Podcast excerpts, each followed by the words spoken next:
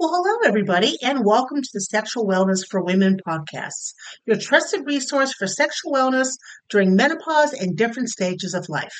I'm your host, Allie. I'm a board certified sexologist and certified integrative wellness coach. As I pursue my PhD in mind body medicine, I'm dedicated to providing you with knowledge, tools, and support you need to navigate the complexities of sexual wellness. I combine scientific knowledge with compassionate and holistic approaches. I believe in the power of mind body connection and the transformative potential of embracing our unique sexual selves. Together, we'll navigate through the complexities and debunk myths surrounding sexual wellness during menopause and different life stages. So, whether you're in the midst of menopause, perimenopause, or simply seeking guidance on sexual wellness, this is the podcast for you.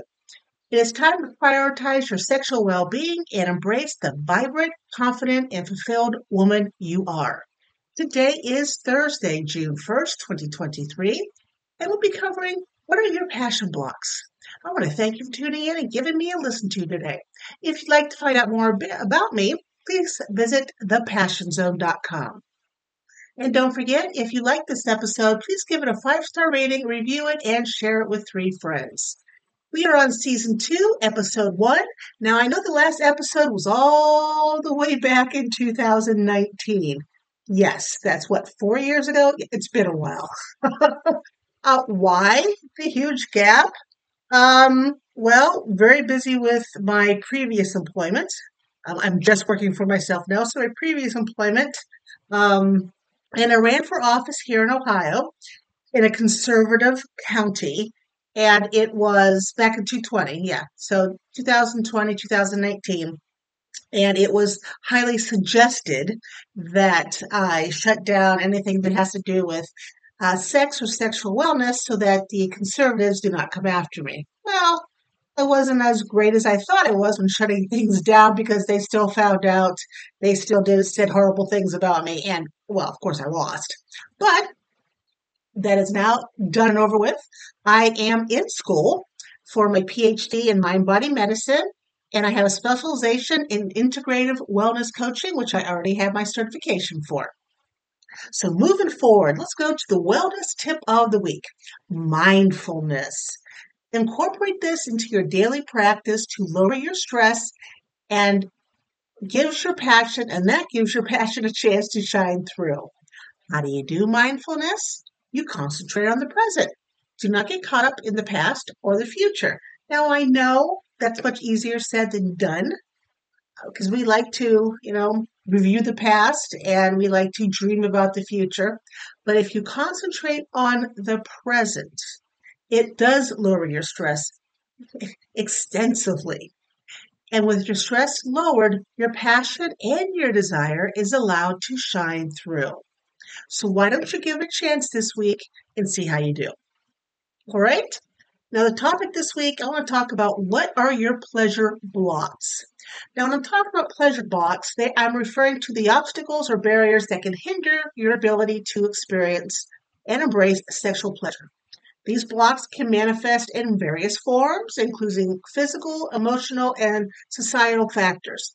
Today, we'll explore some common pleasure blocks that women may encounter and discuss some strategies to overcome them. Let's start by identifying some of the most common pleasure blocks, blocks women might face. One common pleasure block is body image issues. Women struggle with the feeling of self consciousness about their bodies, which of course can negatively impact their confidence and ability to fully engage in the sexual experiences. Another block is stress or fatigue. The demands of daily life can leave us feeling drained and unable to prioritize our own pleasure. Additionally, past traumas such as sexual abuse or assault can create significant barriers to experiencing pleasure. Societal influences can also have a profound impact on our relationship with our own pleasure. Messages from media, culture, and even religious backgrounds can shape our beliefs and create shame or guilt around sexual desire. We often feel pressure to prioritize our partner's pleasure over our own, which can further contribute to a pleasure block. So, how can we overcome these pleasure blocks and regain our pleasure? One effective strategy is self reflection and self acceptance. By exploring our own desires, needs, and boundaries, we can better understand ourselves and communicate our needs to our partners. Body positivity exercises, such as affirmations and self care practices, can help overcome body image issues. Going to therapy or counseling, especially with a qualified sex therapist, can provide a safe space to work through past traumas and societal conditioning. A sex coach can help you concentrate on today and to help to take you forward. Now, another important strategy is exploring different forms of self pleasure and masturbation. It allows us to understand our bodies, discover what brings us pleasure, and communicate our desires to our partners if we have one. Open and honest communication with a partner is crucial. Open and honest communication with yourself is vital. Sharing fantasies, trying new things together, and prioritizing mutual pleasure can help break down barriers and create a more satisfying sexual connection.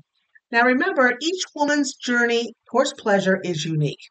It is important to approach this process with patience, self compassion, and a willingness to explore. Pleasure is a natural and vital aspect of our lives, and it deserves our attention and priority. I want to thank you for joining me here on today's episode about pleasure blocks.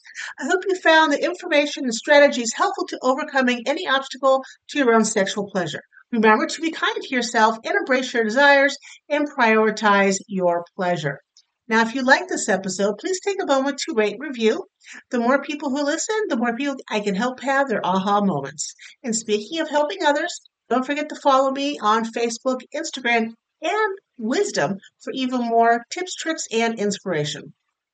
And last but certainly not least, if no one's told you today, let me be the first to say it. You are a wonderful sexual being. Take care of yourself and have a passionate week. I'll catch you next time.